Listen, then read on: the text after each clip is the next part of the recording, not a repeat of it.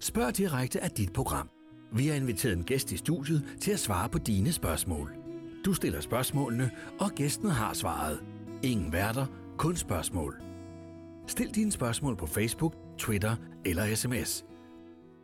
Velkommen til. Ja, velkommen til øh, Spørg Direkte om øh, EU. Mit navn det er Kenneth Christensen Bært. Jeg er EU-ordfører for Dansk Folkeparti, og så er jeg også øh, første næstformand for Europaudvalget i øh, Folketinget. Jeg glæder mig meget til at svare på alle jeres øh, spørgsmål, øh, og lige om lidt så øh, tager vi fat med det øh, første spørgsmål. Det er så Emil, der spørger, hvordan blev du interesseret i politik? Se, det er et, øh, et godt spørgsmål. Jeg tror, jeg blev interesseret i politik lidt før de, øh, de fleste gjorde det. Øh, så vidt jeg husker, så var jeg nok omkring 10 år eller sådan noget. Øhm, det var i hvert fald ved, øh, ved det folketingsvalg, der var i 1986 og i 1987, altså de folketingsvalg, der var der, at jeg for første gang begyndte at interessere mig lidt øh, for politik øh, og fandt ud af, at øh, jeg synes, Fremskridspartiet var det rigtige sted at være på det tidspunkt. Og det var blandt andet på grund af EU-politikken, det var på grund af udlændingepolitikken, øh, hvor jeg sympatiserede med, øh, med det parti. Men jeg meldte mig ikke ind i, øh, i Fremskridspartiet. Jeg meldte mig først ind i Dansk Folkeparti, da Dansk Folkeparti blev stiftet i 1995. Og, øh, og så blev jeg medlem øh, kort ind i 1996. Så øh, jeg har været øh, med i politik efterhånden en, en del år, og, og interessen kom altså øh, ret hurtigt. Så er det Anna, der spørger, hvad er de vigtigste temaer for EU i dag? Ja, yeah. Altså det vigtigste tema, det er nok, øh, der er to, vil jeg nævne. Det første, det er selvfølgelig det, det aktuelle øh, største udfordringer, det er migrantkrisen. Øh, altså det forhold, at øh, EU ikke har været i stand til at opretholde de sikre ydre grænser, som var forudsætningen for, at landene sagde ja til at afskaffe den interne grænsekontrol i slutningen af 90'erne. Øh, det er jo en aktuel akut krise, som øh, betyder, at der er nogle lande øh, i Sydeuropa, som har meget, meget store problemer med at håndtere de mange migranter, der kommer over Middelhavet i håbet om at få en fremtid i Europa. 95 procent af dem har ikke, ifølge flygtningekonventionen, adgang til at få ophold i Europa. Øh, og, øh, og det må man jo sige, det er jo mange, rigtig mange mennesker, der så skal sendes hjem, og problemet er, at deres hjemland vil, øh, vil ikke tage imod dem for en meget stor øh, dels vedkommende, og derfor får de lov til at blive her i Europa som illegale øh, immigranter, øh, og det er øh, et kæmpestort problem for Europa. Sådan, den anden ting, jeg vil nævne, det er så i forhold til den længere bane.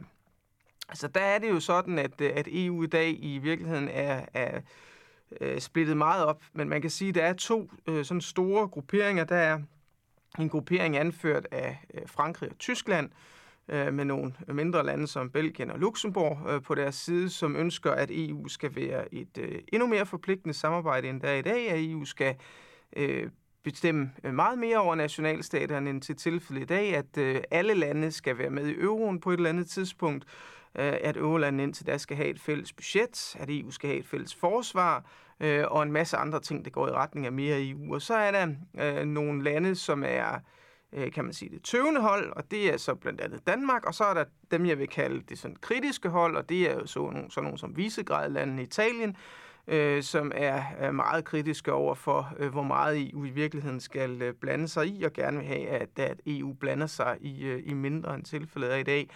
Og der er ingen tvivl om, der er en kamp mellem øh, de grupperinger i øjeblikket om, hvem der skal vinde magten. Og, øh, og der er jo ingen tvivl om, at når, når lande som Tyskland, Frankrig, øh, Belgien, Spanien og også Portugal øh, går sammen om en kurs, der er i retning af en, øh, en mere og mere øh, forpligtende EU-samarbejde, så er det jo også i, i den retning, at, at meget trækker. Øh, og der er det jo, jeg havde håbet, at Danmark ville øh, i højere grad ville tilslutte sig de lande, som ønsker mindre EU, øh, fordi det er i virkeligheden det, der skal til, hvis EU overhovedet skal overleve. Øh, jeg tror ikke på, at EU kan blive et samarbejde, som er endnu mere forpligtende, end det er i dag, hvor endnu flere beslutninger træffes i Bruxelles og Strasbourg. Det tror jeg simpelthen ikke landenes befolkninger i, øh, i længden vil, øh, vil finde sig i. Altså spørger man den tyske befolkning, eller den franske befolkning, eller den belgiske befolkning, er de så enige i, at deres regeringer arbejder for mere EU? Det tror jeg faktisk ikke, de er dybest set. Så, øhm, så jeg tror, at EU skal bevæge sig i en, øh, en retning, hvor, hvor mindre magt øh, tilfalder Bruxelles og Strasbourg, og mere magt tilfalder øh, nationalstaterne. Men vi kommer i den retning, det må fremtiden vise. Vi kæmper for, for at komme i den retning i Dansk Folkeparti. Så er det Peter spørger, om det ikke ville det ikke være bedre for vores plads i EU med mere åbne grænser.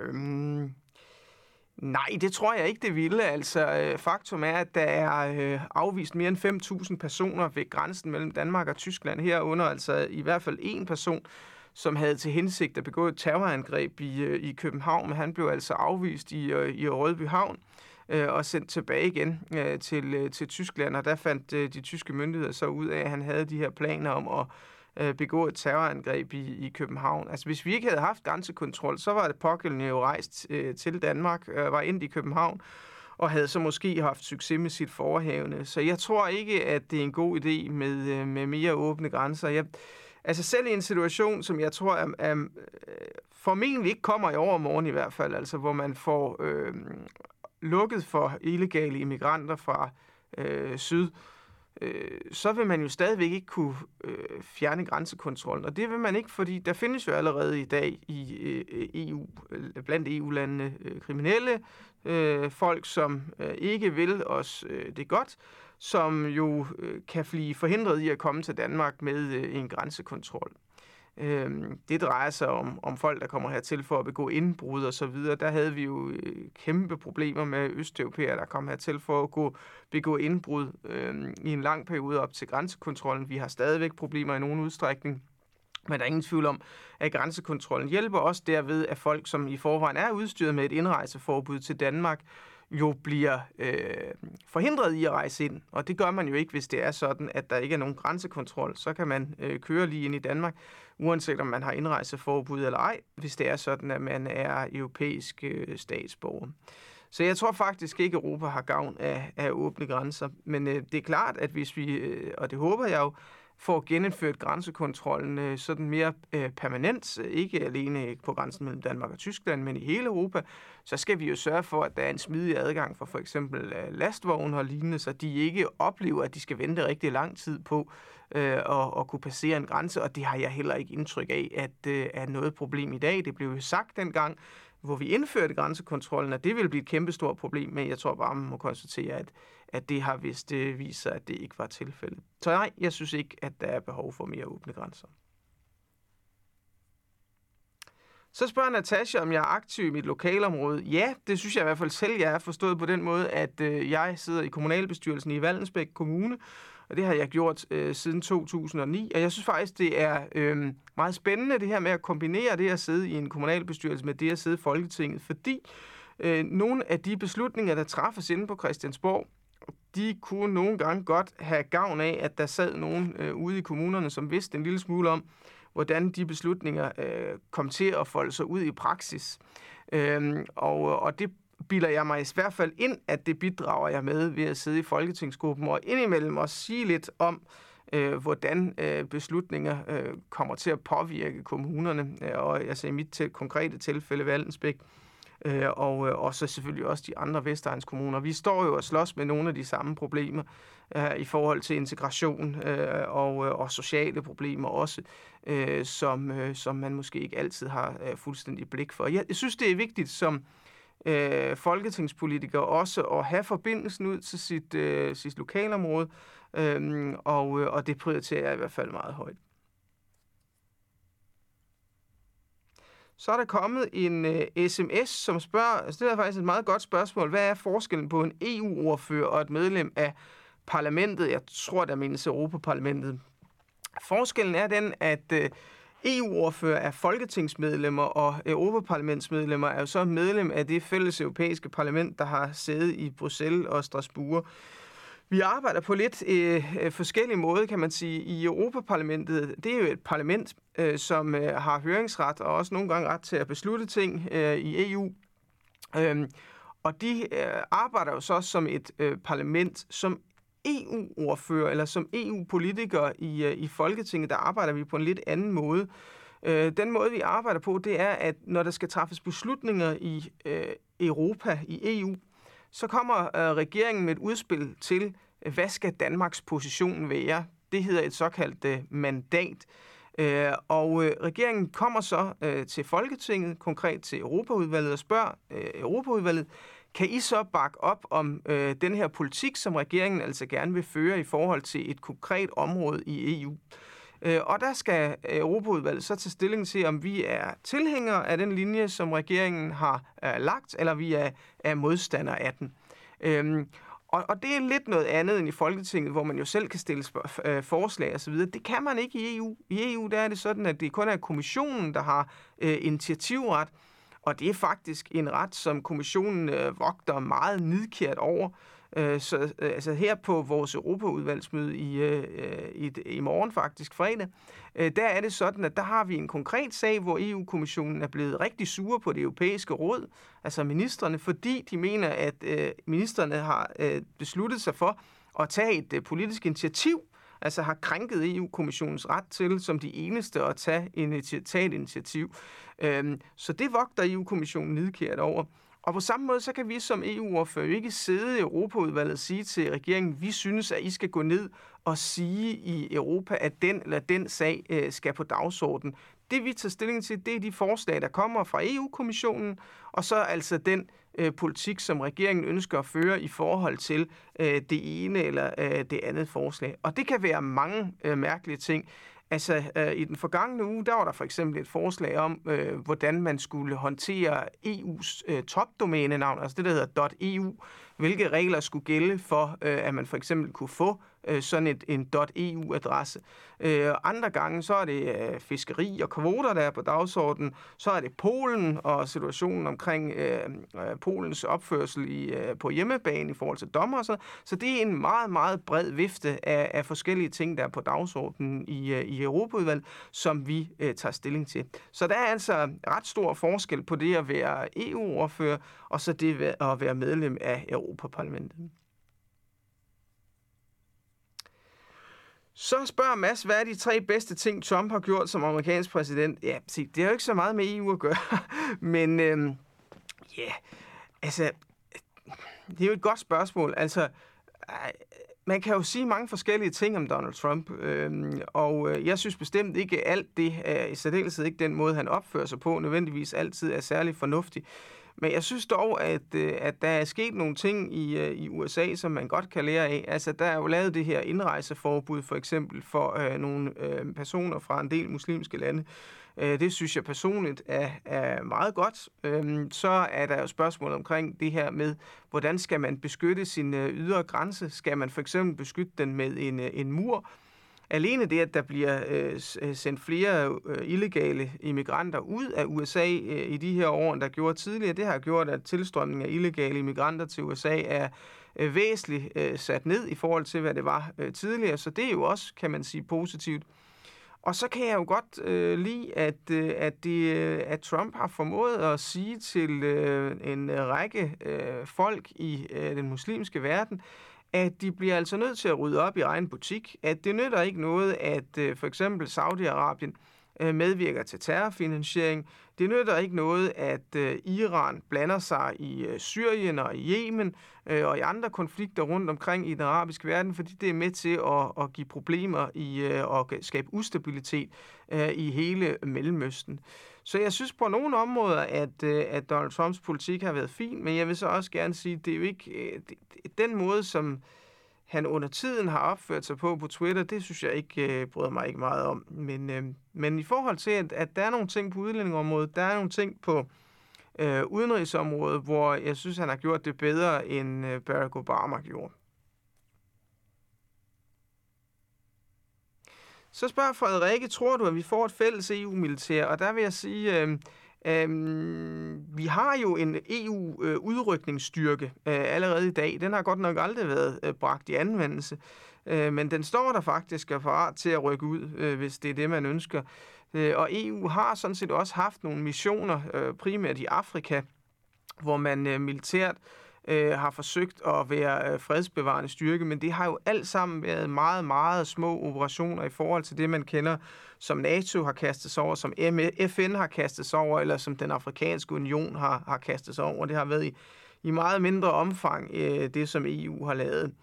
Øhm, det, man kan sige om det der fælles EU-militær, det er jo, at der jo er nogle kræfter i EU, der gerne vil det. Altså, øh, Emmanuel Macron, den franske præsident, øh, vil meget gerne have et, øh, et fælles øh, EU-militær, øh, og det samme vil øh, Tyskland også meget gerne. Øh, senest har Kiesewetter, den øh, tyske regeringstalsmand Kiesewetter, øh, været ude og plædere for, at EU skulle øh, have et, øh, et øh, nukleart øh, forsvar, altså at EU skulle selv have sin egne atomvåben øh, og råde over. Øh, det synes jeg personligt er en meget dårlig idé. Jeg ved heller ikke, hvem der skulle have adgang til at fyre dem af, altså om det skulle være Jean-Claude Juncker, altså EU-kommissionsformen, eller Donald Tusk, eller hvem i alverden, der dog skulle sidde med den der, det der ansvar, der hedder at, at, at fyre atomvåben af. Jeg, jeg synes, det er meget bekymrende, at EU forsøger sådan at øh, fjerne sig fra NATO-samarbejdet.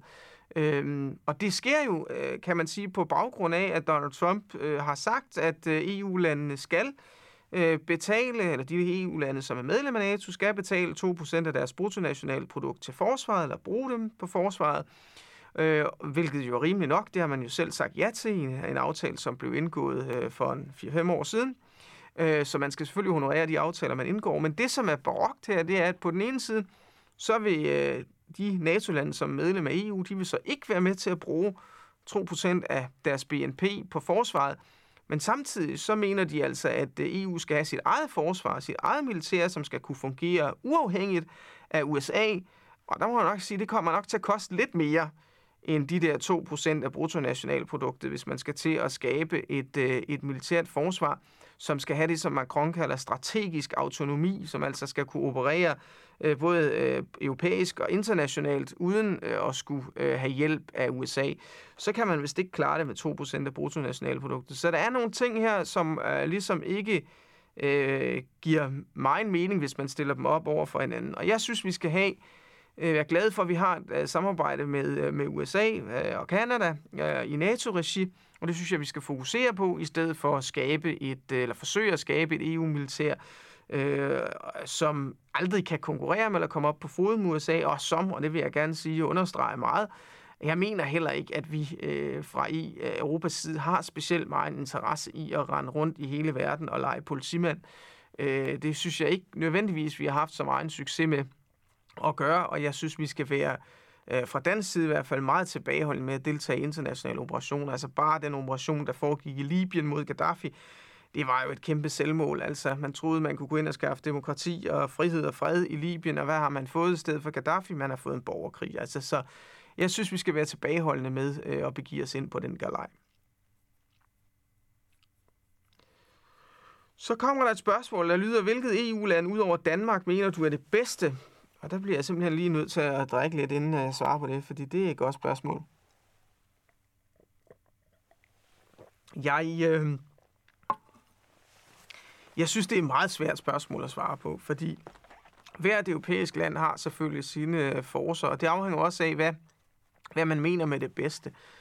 Altså, der er ingen tvivl om i mine øjne, at, øh, at Danmark øh, burde øh, placere sig et, et andet sted, end vi gør i dag, i forhold til, hvad det er for en retning, som, øh, som EU skal tage. Altså, vi står i sådan en underlig øh, midterposition øh, mellem de lande, som ønsker meget mere EU, og de lande, som ønsker, at EU skal blande sig noget mindre. Og jeg synes, vi skulle ind på det hold, der handler om, at EU skal blande sig noget mindre. Øh, Øhm, jeg er så også godt klar over, at det indebefatter, at, at regeringen så skulle øh, gå ind sammen med nogle lande som Ungarn og, og Polen, og sådan nogle lande, som regeringen af en eller anden grund ikke bryder sig så meget om at, at være sammen med. Men, men i forhold til den dagsorden om, øh, i hvilken retning skal EU, der, der synes jeg altså, det er nogle af de lande, der står øh, for den rigtige politik. Jeg synes, det er sørgeligt, at så mange vesteuropæiske lande øh, stadigvæk har regeringer, der klart har en federal ambition på EU's, øh, øh, på EU's vegne, altså et ønske om, at EU udvikler sig mere og mere i retning af at være en egentlig stat. Og, og jeg tror simpelthen ikke på, at der er folkelig opbakning til det. Så i forhold til, hvor er det, altså, hvem er det, vi burde være sammen med om det her, så er det Visegradlandene, så er det Østrig, øh, så er det Italien, nogle af de lande, som jeg synes, vi skal være sammen med. Om det så betyder, at de er de bedste, det ved jeg ikke. Øhm, altså, igen, det handler også om, hvad, hvis det er mad, det drejer sig om, jamen, jeg kan godt lide italiensk mad, så jeg kan jo godt lide Italien. Øhm, og øh, ja, hvis det, er, hvis det er så meget andet, jamen, så kan det være nogle andre lande. Så, så, så jeg, jeg tror ikke helt svar på, øh, svare sådan klart på det der spørgsmål. Så spørger Lasse, hvordan stemningen er inde på borgen, og om der er nogen fra Rød Blok, du ikke er på talefod med. Altså, jeg er personligt på talefod med alle. Jeg har ikke opdaget øh, nogen på Christiansborg, der ikke ønsker at snakke med mig, og jeg har heller ikke nogen, jeg ikke selv vil snakke med. Altså, jeg har det udgangspunkt, at øh, man skal være villig til at tale med alle, og forhandle med alle, øh, og hvis man ikke kan det, så får man altså meget svært ved at få sin politik igennem. Øh, det betyder jo ikke, at, at der er lige langt imellem Dansk Folkeparti, eller der er lige så langt imellem Dansk Folkeparti og de konservatives politik, som der er mellem Dansk Folkepartis og det radikale Venstres politik. Altså, der er klart længere til det radikale Venstres politik, øh, og derfor har vi også øh, måske svært ved at komme i, i mål sammen på mange områder, end vi har med de konservative. Men, øh, men, men jeg synes bare, altså, øh, altså der er selvfølgelig nogle partier, som, som sagt, som, som man har svære ved at finde fælles fodslag med, og det er jo ikke nogen hemmelighed, det er, at, at partier som Alternativet, det radikale venstre, er ikke partier, som Dansk Folkeparti har ret meget til fælles med. Øh, men jeg er på glimrende talefod, både med Rasmus Nordqvist og Senior Stampe, nu er det så blevet Sofie Karsten Nielsen, der er EU-ordfører for de to partier, så, øh, så, så jo, jeg kan snakke med alle, og de kan snakke med mig, og stemningen er øh, faktisk glimrende øh, på Christiansborg. Der er en kollegial stemning, øh, og når kameraerne er slukket, så kan vi sagtens tale pænt og, og pænt til hinanden, og det synes jeg også for det meste, vi kan, når kameraerne øh, Øh, ruller, men det er klart, at indimellem så er der svipser. Det kan nok ikke undgås. Så spørger, er der en sms, der spørger, hvor man får de bedste pomfritter i Bruxelles, og det kan jeg ikke svare på øh, af den simple årsag. Jeg jo ikke har øh, min daglige gang i, øh, i Bruxelles. Jeg har været dernede en del gange, øh, men øh, jeg har sjældent fået lov til at vælge øh, restauration selv. Det er andre kloge mennesker, der har haft lejlighed til at gøre det. Så øh, jeg tror, jeg vil øh, lade dem svare på det. Måske man skal spørge Margrethe Augen eller en anden, der sådan øh, har sin daglige gang i Bruxelles om det spørgsmål. Så spørger, øh, spørger til, hvordan ville EU se ud, hvis det stod til dig? Ja, altså det er selvfølgelig svært, at, og det synes jeg faktisk ikke er svært at svare på. Øh, fordi sagen er den, at, øh, at hvis det stod til mig, så var EU's udvikling stort set sluttet i 1987 øh, med øh, EF-pakken. Øh, Øhm, fordi det var, kan man sige, optimeringen af det indre marked. Så synes jeg, det ville have været fint øh, i det, øh, at øh, de østeuropæiske lande kom med i, øh, i EU, at man så på det tidspunkt havde taget et opgør med arbejdskraftens fri bevægelighed og sagt, at den var så ikke øh, længere en af de fire friheder, øh, i, som jo er forbundet med det indre marked, sådan at vi kun havde haft et, øh, et, øh, et indre marked for varer. Øh, så tror jeg, man havde undgået mange af de problemer, som øh, vi står overfor øh, i dag, hvor der jo er øh, social dumping, løndumping, pres på det danske arbejdsmarked, især øh, for så vidt angår folk, som er ufaglærte, som har svært ved at komme ind på arbejdsmarkedet, etablere sig på arbejdsmarkedet, fordi de bliver udkonkurreret af øh, primært østeuropæere, som er villige til at arbejde for en, øh, en lavere løn. Og det er jo ikke, selvfølgelig ikke kun gældende i Danmark, men, men øh, også i andre lande, men i mange andre europæiske lande har man jo en, en minimumsløn, og lovbestemt minimumsløn. Det har vi ikke i Danmark, fordi vi har en tradition for, at vi ikke øh, lovgiver ret meget på arbejdsmarkedets øh, område. Øh, det er jo en tradition, der er helt tilbage fra 1800-tallet, at, øh, at man øh, havde, har det sådan, at at det er arbejdsmarkedsparter, der bestemmer, hvordan øh, løndannelsen er, hvordan forholdene i øvrigt skal være på, øh, på arbejdsmarkedet. Så et EU, som, øh, som overlod meget mere til medlemsstaterne, og som i virkeligheden øh, primært øh, var en, øh, en frihandelsunion, øh, altså hvor man kunne øh, øh, hvad hedder det, handle øh, på tværs af grænserne. Øh, hvis vi havde haft sådan et EU-samarbejde, så tror jeg, at en meget, meget stor del af den europæiske befolkning ville have kunne bakke op om sådan en frihandelsaftale. Øh, og, øh, og jeg tror faktisk også, at vi havde haft Storbritannien med i noget, der så ikke ville have heddet EU, men stadigvæk ville have heddet EF. Så spørger Peter, hvorfor vi ikke har grænsekontrol med trafikken ud af Danmark. Ja, det er jo sådan, at øh, det, der har været meget vigtigt for os i Dansk Folkeparti, det har været, at vi har fået styr på, hvem det er, der kommer ind i øh, Danmark. Øhm, og det er jo derfor, vi har prioriteret, at vi har grænsekontrol ind i Danmark. Øh, og det har vi jo kun ved den dansk-tyske grænse. Vi har ikke nogen grænsekontrol ind i Danmark ved den dansk-svenske grænse. Det vil vi gerne have i Dansk Folkeparti. Det skal der ikke herske nogen tvivl om. Det vil også kunne betyde, at vi måske kunne stoppe Levakovic-familien i at komme på besøg i, øh, i Danmark. Øh, indimellem, de har jo bosat sig over på den anden side af Øresund og kører åbenbart øh, flittigt over Øresundsbroen for at besøge familie i Danmark, selvom de har indrejseforbud i Danmark. Øhm, så det ville være meget nærliggende at få en grænsekontrol der øh, på grænsen mellem Danmark og Sverige, ligesom svenskerne jo har øh, grænsekontrol øh, mellem Danmark og Sverige ved, øh, ved Øresundsbroen. Men vi har altså ikke prioriteret øh, at, at få grænsekontrol øh, ud af Danmark. Det kan godt være, at man skal prioritere det på et tidspunkt, men vi har jo også, kan man sige, en forhåbning om, at øh, grænsekontrollen generelt kommer tilbage i Europa. Øh, og hvis grænsekontrollen generelt kommer tilbage i Europa, jamen så er det klart, så er der jo også en, øh, en, en tysk kontrol, øh, Øh, på den tyske side af, af grænsen, og det vil sige, at, at Tyskland får så også bedre mulighed for at kontrollere, hvem der kommer ind i, øh, i Tyskland. Øhm, det er, synes jeg stadigvæk, det vigtigste at have styr på, hvem det er, der kommer ind i Danmark. Har de mennesker, der kommer ind i Danmark, lov til at komme ind i Danmark, adgang til at komme ind i Danmark? Har de deres rejsepapirer i orden? Har de visum for eksempel? Øh, og fordelen ved at have grænsekontrol, det er jo faktisk også den, at vi Øh, hvis det ikke stod til, hvis det ikke var for EU, så havde vi faktisk også mulighed for at sige til potentielle asylsøgere, at de ikke kunne få lov til at komme ind i Danmark. Vi kunne afvise dem ved grænsen. Det er der ikke noget til hinder for i FN's flygtningekonvention, at vi gør, fordi vi vil gerne afvise folk, der kommer fra et sikkert land. Og hvis man står inde i Tyskland og gerne vil ind i Danmark, så kan enhver jo se, at man kommer øh, fra et, øh, et sikkert land. Men der er det sådan, at øh, EU har besluttet, at der er noget, der hedder Dublin-forordningen, som trumfer øh, de regler. Det betyder jo, at hvis man bare siger asyl på grænsen mellem øh, Danmark og Tyskland, så skal vi i gang med en sagsbehandling øh, af vedkommende. Selvom enhver jo kan se, at, at vedkommende sådan set var i sikkerhed i, øh, i Tyskland. Men, øh, men fint spørgsmål fra Peter.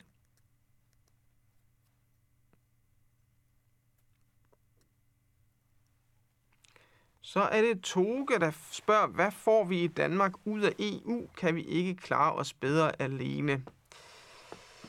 Ja, og det spørgsmål har jeg også tit stillet mig selv. Øhm, altså, det korte og lange af positive ting, vi får i, ud af EU, der er Danmarks deltagelse i det indre marked. Øh, og det er efter min mening det. Altså det, at Danmark har mulighed for at kunne handle øh, med vores varer øh, frit i de andre europæiske lande, det har vi øh, stor gavn af i Danmark, fordi øh, vi er en lille åben økonomi, der er eksportdreven. Mange af de arbejdspladser, vi har i Danmark, er baseret på, øh, på eksport, og det er klart, at hvis der bliver sat øh, mange, øh, kan man sige, øh, ting i vejen for, at, øh, at, øh, at danske virksomheder kan eksportere deres varer til andre europæiske lande, så øh, er det en ugunstig situation for os i, i Danmark. Øhm, fordi hvis det ikke var for det indre marked, hvis man nu forudsat, at, at EU ikke var det indre marked, men et europæisk samarbejde om alt muligt andet, det er svært at forestille sig, men hvis man nu gjorde det, så kunne jeg overhovedet ikke se nogen grund til, at Danmark var med i øh, den europæiske union. Det er i mine øjne en eller alene det indre marked, der er interessant. Og så kan man så sige, hvorfor kan vi så ikke øh, bare gøre ligesom Norge?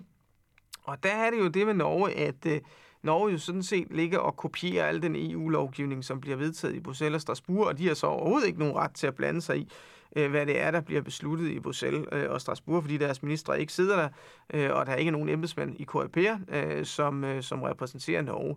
Så det er sådan en lidt uheldig situation, øh, Norge står i. Det har Norge så selv, kan man sige, øh, valgt øh, at stå i den situation, fordi at de jo øh, har ønsket den konstruktion øh, i stedet for et øh, EU-medlemskab, og i stedet for at stå helt udenfor. Så kan man sige, at Schweiz har en, øh, en, en meget bedre løsning, hvor Schweiz ikke er tvunget til at, at kopiere al den her lovgivning. Til gengæld har Schweiz et hav af forskellige aftaler med EU, og det gør, at det nogle gange kan være lidt kompliceret, øh, hvordan at, øh, at, at lovgivningen lige er mellem øh, Schweiz i forhold til EU. Og så er der så Storbritannien, som jo øh, er på vej ud af EU og forhandler om, hvordan man skal komme ud af EU i de her øh, måneder. Øh, og det bliver meget interessant at se, hvad det er for en aftale, som, øh, som Storbritannien er ud med, hvis de får en aftale overhovedet. Det er meget muligt, at Storbritannien ikke får en aftale. Altså jeg har sagt, og det gentager jeg gerne her, at for mig at se, så virker det som om, at øh, EU-systemets øh, egen selvopholdelsesdrift gør, at man ikke er interesseret i at lave en aftale med Storbritannien. Øh, simpelthen fordi man ikke vil give andre lande den gode idé at forlade øh, den synkende skude øh, også. Øh, så vil man hellere have, at der er nogle lande som Irland og Holland og Danmark, der får øh, nogle øh, svære problemer, fordi at, øh, at vi ikke længere kan handle frit øh, med, med britterne. Men der er jo også den mulighed, kan man sige, at britterne måske efter en periode, hvor, hvor der har været de her tolvbarriere mellem EU og, og Storbritannien, kan forhandle sig vej til en eller anden ny aftale øh, Øh, med øh, EU, måske med baggrund i den frihandelsaftale, der er eksisterer mellem Kanada og EU, som er i gang med at blive ratificeret i øjeblikket.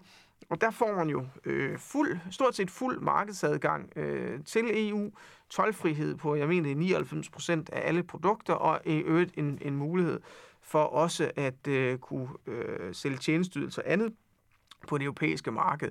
Og sådan en mulighed kunne jo være interessant for Storbritannien, og den kunne måske også være interessant for Danmark. Øh, fordi det, det handler om, øh, set fra, fra min og Dansk Folkeparti's side, det er markedsadgangen. Det er øh, markedsadgangen, der er vigtig, sådan at vi kan bevare de arbejdspladser, øh, vi har i Danmark, og gerne få flere. Så spørger Albert, hvad har du fået ført igennem i din politiske karriere?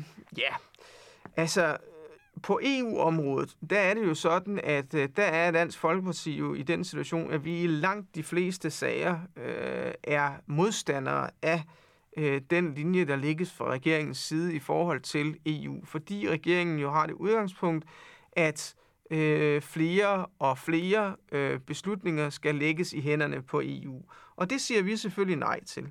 Øh, så sådan i den, i den daglige politik, der må man bare sige, at der tror jeg, at vi, øh, når det handler om EU, der har Dansk Folkeparti det nok lidt ligesom øh, Alternativet eller, eller Enhedslisten har til hverdag på Christiansborg. Vi får ikke ret meget igennem. Øh, sådan er det. Øhm, og øhm, så bliver jeg spurgt konkret til, hvad, hvad jeg så har fået igennem. Og det, jeg kan sige, at jeg har fået igennem, det er jo den aftale, vi fik med Europol. Øh, fordi det øh, gik jo, øh, foregik jo på den måde, at efter at danskerne klogt havde sagt nej til afskaffelsen af retsforbeholdet i øh, 15, jamen, så øh, kom der et forhandlingsforløb, der medførte, at vi fik en, en øh, ganske, ganske glimrende aftale, øh, hvor dansk politi har øh, så godt som sejl har samme adgang, som øh, man tidligere havde til øh, de registre, som EU har, øh, samme søgeadgang. De folk, som foretager søgningerne, er bare ikke lønnet af Rigspolitiet længere, de er øh, lønnet af Europol, øh, men øh, det er jo sådan set også den største fordel, eller, eller øh, hvad hedder det, den største forandring, der er. Og så øh, har vi også adgang til at sidde i de samme arbejdsgrupper, som vi havde hidtil. Øh, vi har så mistet vores stemmeret ved bestyrelserne, øh, ved bestyrelsesmøderne i Europol, men eftersom Europol aldrig stemmer, øh, så betyder det nok ikke så meget. Øh, så den aftale, den var jeg, kan man sige, med til at flette sammen. Øh, og, øh, og det er i hvert fald, synes jeg, en aftale, som vi i Danmark kan være øh, rigtig godt tilfredse med, og som danskerne kan være øh, rigtig øh, trygge ved.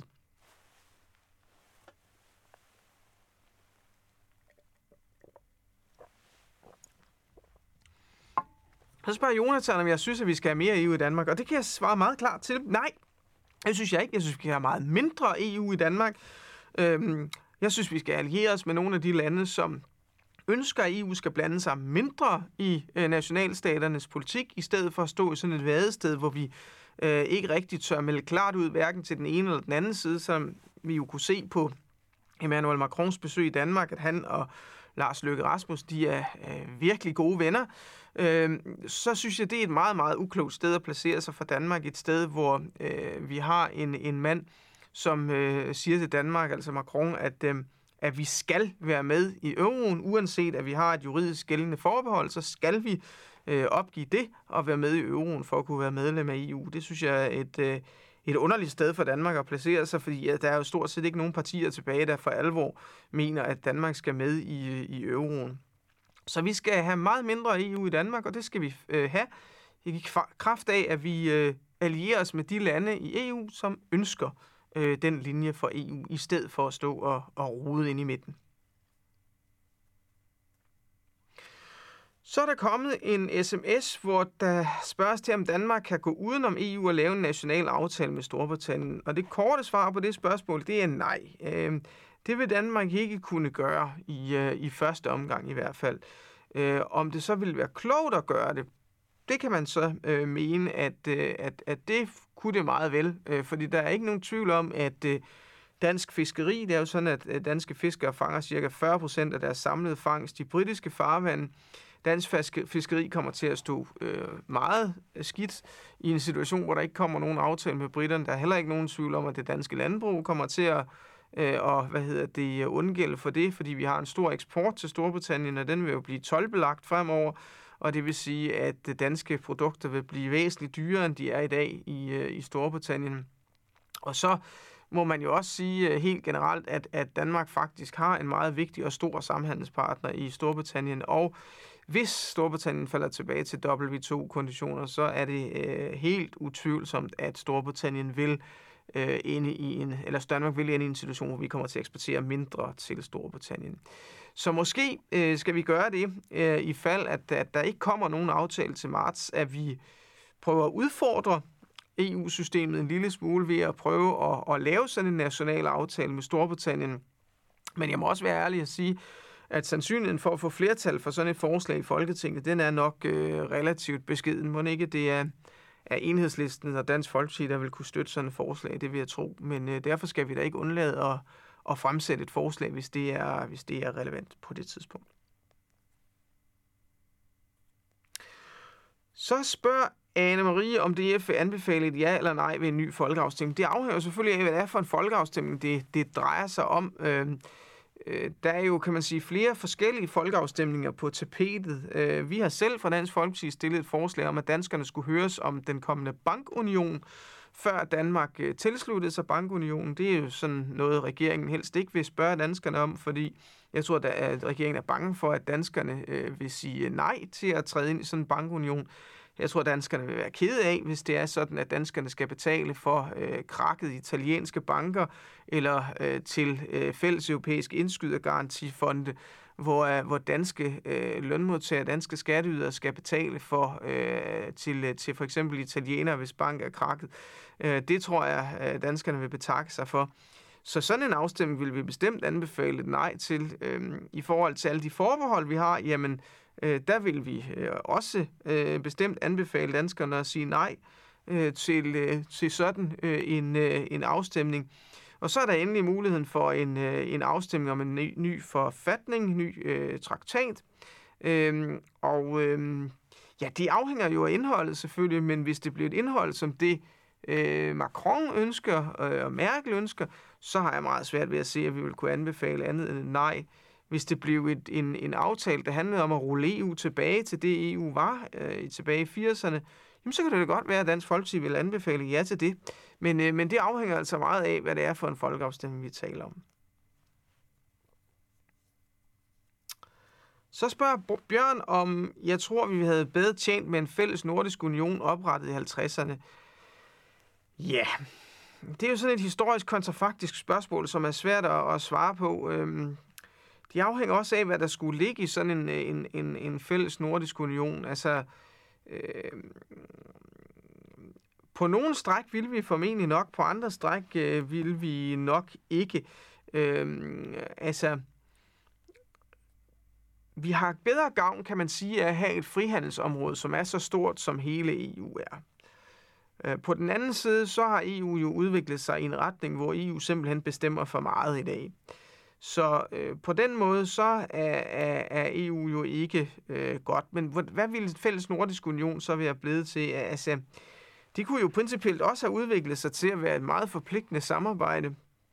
Øhm, og jeg vil meget gerne for, øh, altså betakke mig for at være i et meget forpligtende samarbejde med Sverige om ting, der handler om udlændingepolitikken for eksempel. Det må jeg sige, det vil jeg meget nøde. Øhm, så vil jeg faktisk hellere samarbejde med Ungarn om det, hvis det nu endelig skulle være.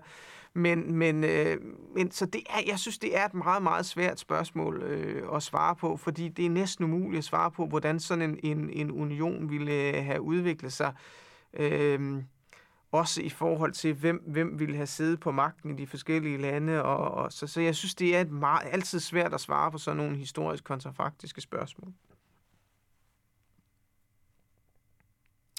Så spørger Christoffer, om hassen skal legaliseres. Det har ikke så meget med EU at gøre, øh, altså, men jeg kan svare kort på det, og det er øh, nej. Hash skal ikke legaliseres i Danmark.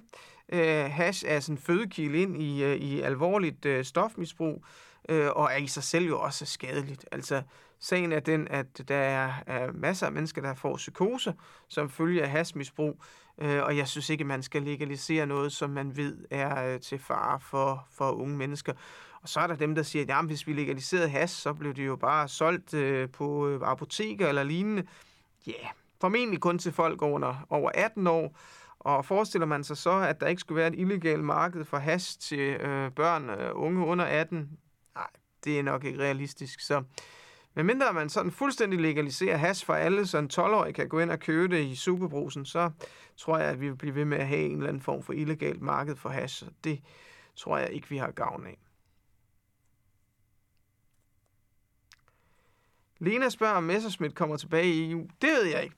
Øh, jeg kender ikke øh, Morten Messerschmidts øh, langtidsplaner, men det jeg ved, det er, at Morten han opstiller til Europa eller til Folketinget her til det kommende folketingsvalg, og vi er meget glade for at have ham tilbage i folket, få ham tilbage i folketingsgruppen, så vi kan se lidt mere til ham. Det er jo klart, når man er europaparlamentariker, så bruger man meget af sin tid i, i EU, i Bruxelles og Strasbourg, så det bliver dejligt at få Morten tilbage på Christiansborg. Om han så har en ambition om på et eller andet tidspunkt igen at vende tilbage til Europaparlamentet, det ved jeg ikke. Men jeg tror i, i givet fald, at der vil gå en rumtid.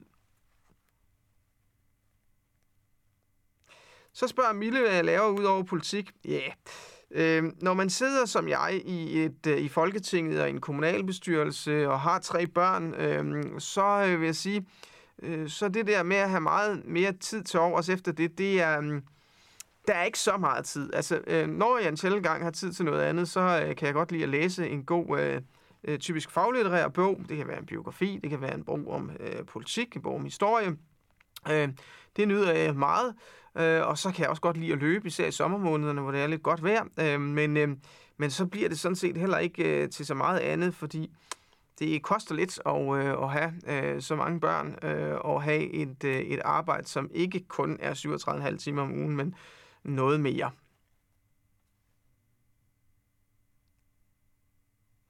Så kommer der et spørgsmål, der handler om, hvorvidt jeg stiller op til Europaparlamentet. Og øh, det kan jeg svare øh, på, at det, det, øh, det tror jeg ikke, jeg gør.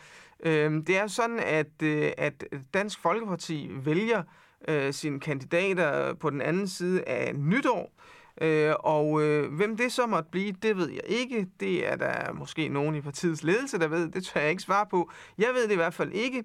Øh, men, øh, men vi må se.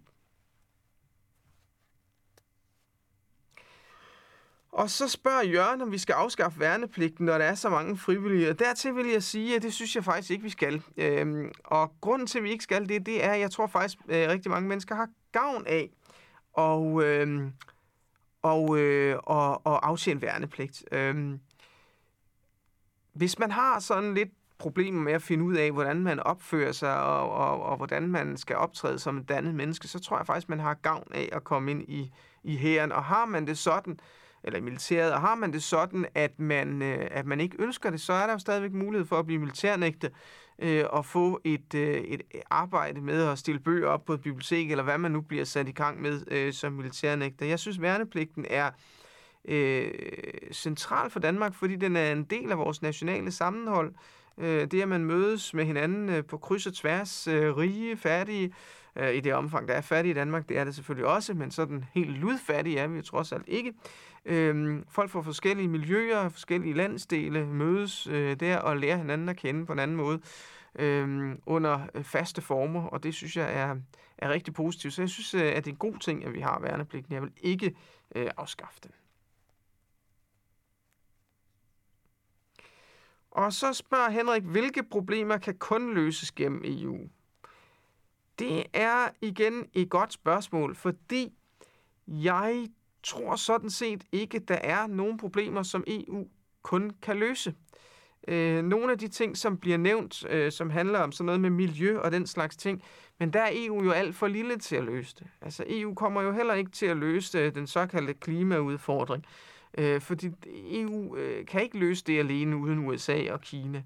Øh, så jeg har det sådan med EU, at enten er EU for stort til at løse opgaverne, fordi de er meget nemmere kunne løses på øh, nationalplan, eller også er EU for lille, fordi øh, de i virkeligheden, problemerne i virkeligheden skal løses øh, på, øh, på global plan.